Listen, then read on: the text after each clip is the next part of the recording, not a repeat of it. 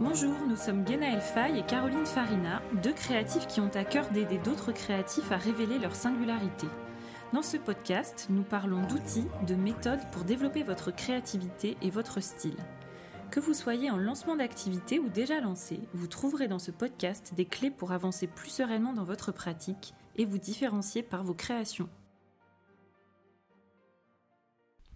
Bonjour et bienvenue dans ce nouvel épisode de podcast. Aujourd'hui, on va parler du perfectionnisme. Alors, le perfectionnisme, c'est un sujet vu et revu. Pour ma part, je crois que j'ai dû écouter à peu près tout ce qui se dit sur le net et euh, lu dans les livres, euh, des choses pour euh, vaincre le perfectionnisme. Mais ce qui nous intéresse ici, c'est vraiment le point de vue de celui qui crée. Euh, comment le perfectionnisme il se manifeste très concrètement dans nos vies créatives et comment on peut faire avec à défaut d'en sortir? Donc on avait vraiment envie de s'emparer de cette question qui est assez complexe euh, puisque beaucoup de personnes autour de nous se qualifient elles aussi de perfectionnistes. Et puisque c'est quelque chose qui nous concerne, on avait aussi envie de vous faire un petit retour d'expérience. Dans cet épisode, dans un premier temps, on va essayer de comprendre les mécanismes du perfectionnisme chez les créatifs. Ensuite, on entrera en détail euh, dans les éléments à mettre en place pour mieux vivre notre perfectionnisme. Et ensuite, on vous proposera une vision un peu plus bienveillante de ce trait de caractère. Allez, c'est parti. Le perfectionnisme, concrètement, c'est quoi? C'est se comporter comme si la perfection devait et pouvait être atteinte c'est une façon assez destructive de penser son travail, une façon destructive de se penser soi-même, puisque c'est ancré vraiment dans cette notion que tu n'es pas assez bon, que quoi que tu montres, quoi que tu partages, ça ne sera pas assez bien. Dans le cas des créatifs, comment ça se manifeste concrètement? Les principaux défis auxquels les, les, artistes, les créateurs vont être confrontés, c'est cette fameuse autocritique qui est excessive un perfectionniste euh, pourra entendre cette petite voix dans sa tête qui lui dit euh, non, c'est pas assez bien, c'est pas suffisant, il faut encore que tu travailles, euh, tu n'es pas encore au niveau. Et cette autocritique, elle l'installe la personne dans un état d'insatisfaction permanente. Et cette critique excessive, elle va petit à petit installer un climat de stress, d'angoisse par rapport à notre travail. La deuxième chose qui se manifeste concrètement, c'est cette forme de paralysie ou de procrastination euh, par peur de ne pas atteindre la perfection recherchée. Et cette crainte-là de, ne jamais atteindre euh, voilà, la, vision parfaite que l'on a de son travail, ça va conduire à cette paralysie et qui va retarder en fait tout notre processus de création, qui va entraver la concrétisation de nos nouvelles idées euh, donc peut-être celui-là, c'est vraiment celui qui a le plus d'impact concret sur euh, le résultat. La troisième chose, ça va être, et c'est lié, euh, c'est la difficulté à terminer les projets. Donc là, c'est pas une forme de paralysie, c'est-à-dire que la personne va pouvoir euh, euh, travailler, elle est dans l'action, dans le travail, mais elle va constamment retravailler, ajuster, en rendant vraiment très difficile la concrétisation de son projet. Et en fait, cette recherche incessante de perfection, elle va prolonger indéfiniment la phase de création. Et là, ça peut être très compliqué quand on souhaite monétiser euh, son art. Ensuite, il y a l'isolement créatif la peur de la critique ou du jugement qui pourrait euh, émaner en fait de, montrer une œuvre qui serait imparfaite à nos yeux peut nous pousser à travailler vraiment en isolement. Là concrètement, c'est les personnes qui ne souhaitent pas partager leur travail avant que ça soit parfait à leurs yeux. Je pense qu'on est beaucoup euh, à souffrir de ce, trait-là. Euh, avec d'autres créatifs ou avec le public. Et donc ça, ça entrave vraiment le potentiel aussi de collaboration et d'enrichissement mutuel qu'on peut avoir en, notamment en s'entourant d'autres créatifs. Euh, le dernier impact qui est euh, très significatif, c'est l'épuisement. Et cette quête incessante de perfection, elle va entraîner, de par ce qu'on a expliqué avant, un niveau très élevé de stress et qui va conduire à de l'épuisement. Donc ça affecte non seulement la qualité de notre travail, mais ça nous affecte personnellement, notre santé mentale et notre santé physique. Et ce dernier impact du perfectionnisme sur notre santé physique, mentale, sur notre vie, c'est peut-être ça qui distingue vraiment quelqu'un qu'on va qualifier de perfectionniste ou quelqu'un qui sera qualifié d'exigeant dans le travail ou vis-à-vis -vis de lui-même. Dans le perfectionnisme, la peur et l'insatisfaction vont prendre le dessus par rapport à quelqu'un qui sera simplement dans l'exigence et qui sera capable de maintenir un niveau de bien-être émotionnel plus élevé, parce qu'elles ne sont pas paralysées par la peur et par l'échec.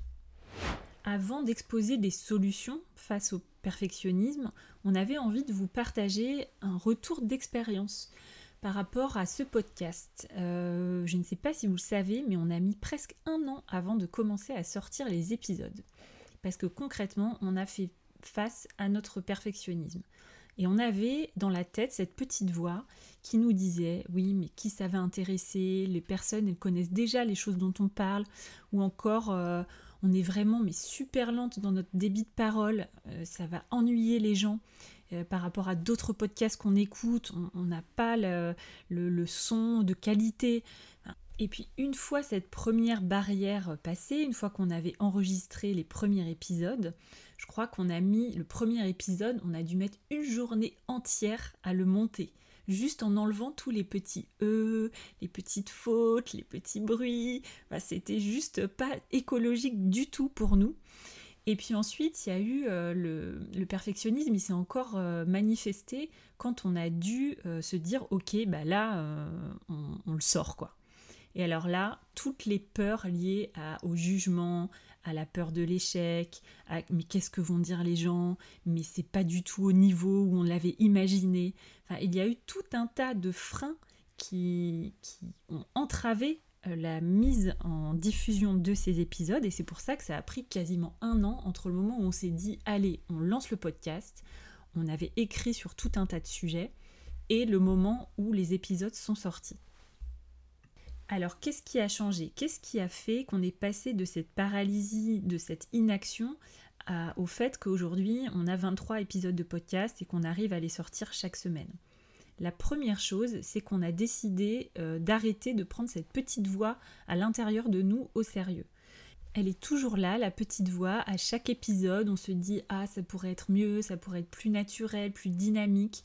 Mais on avance quand même, on partage. Et c'est comme ça qu'on arrivera dans quelques temps à répondre aux exigences très hautes que l'on avait mis euh, sur le podcast. Donc il y a une forme aussi de d'humilité qu'on s'est un peu forcé à admettre, qu'on manquait d'humilité par rapport à ce qu'on voulait faire avec ce podcast on n'est pas des podcasteuses, on démarre, c'est normal que les épisodes ne soient pas au niveau euh, euh, de perfection que l'on imaginait. Donc il y a ça, euh, et puis d'accepter que la seule façon d'arriver à nos exigences, c'est de progresser et que chaque épisode, c'est une pierre que l'on met pour affiner notre pensée, progresser dans notre diction, dans la façon dont on exprime au plus juste ce qu'on veut transmettre, et que la seule façon d'y arriver, bah, c'est de faire, c'est de partager. Donc ça fait la transition sur les choses très concrètes qu'on peut mettre en place pour sortir du perfectionnisme. Et la notion de progression, de changer sa concentration d'énergie de la perfection sur la progression, c'est peut-être le plus gros euh, changement que l'on peut faire dans notre attitude, dans notre euh, regard sur notre travail, pour pouvoir sortir de la paralysie ou de la procrastination c'est se dire que chaque pièce que je fais en céramique, elle va m'aider à aller vers les pièces vraiment que je rêve de faire. C'est me dire que chaque fois que je sors euh, mes pinceaux et que je peins ou que je dessine, c'est ça qui va m'amener un jour à répondre à l'exigence euh, que je me suis fixée dans mon art. Et là, il n'y a pas de miracle. En fait, la progression, elle ne peut se faire que quand on justement on est dans l'action, quand on fait les choses. Là concrètement, ce qu'on peut se dire avec cette petite voix dans la tête qui nous dit ah mais c'est pas parfait, c'est pas comme j'ai imaginé, ça manque de ci ou de ça, c'est vraiment de se poser et de se dire est-ce que j'ai fait de mon mieux? Est-ce que je sais comment là tout de suite améliorer la pièce euh, que j'ai fait?